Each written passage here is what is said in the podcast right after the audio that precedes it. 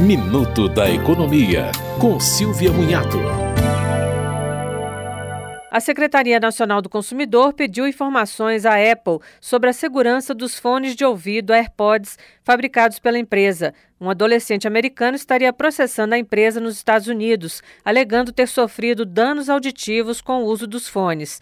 A Senacom já estava questionando a empresa por vender aparelhos celulares sem o carregador de bateria. Para a Secretaria do Ministério da Justiça, a prática configura venda casada, pois o consumidor precisa comprar o carregador para que o aparelho funcione.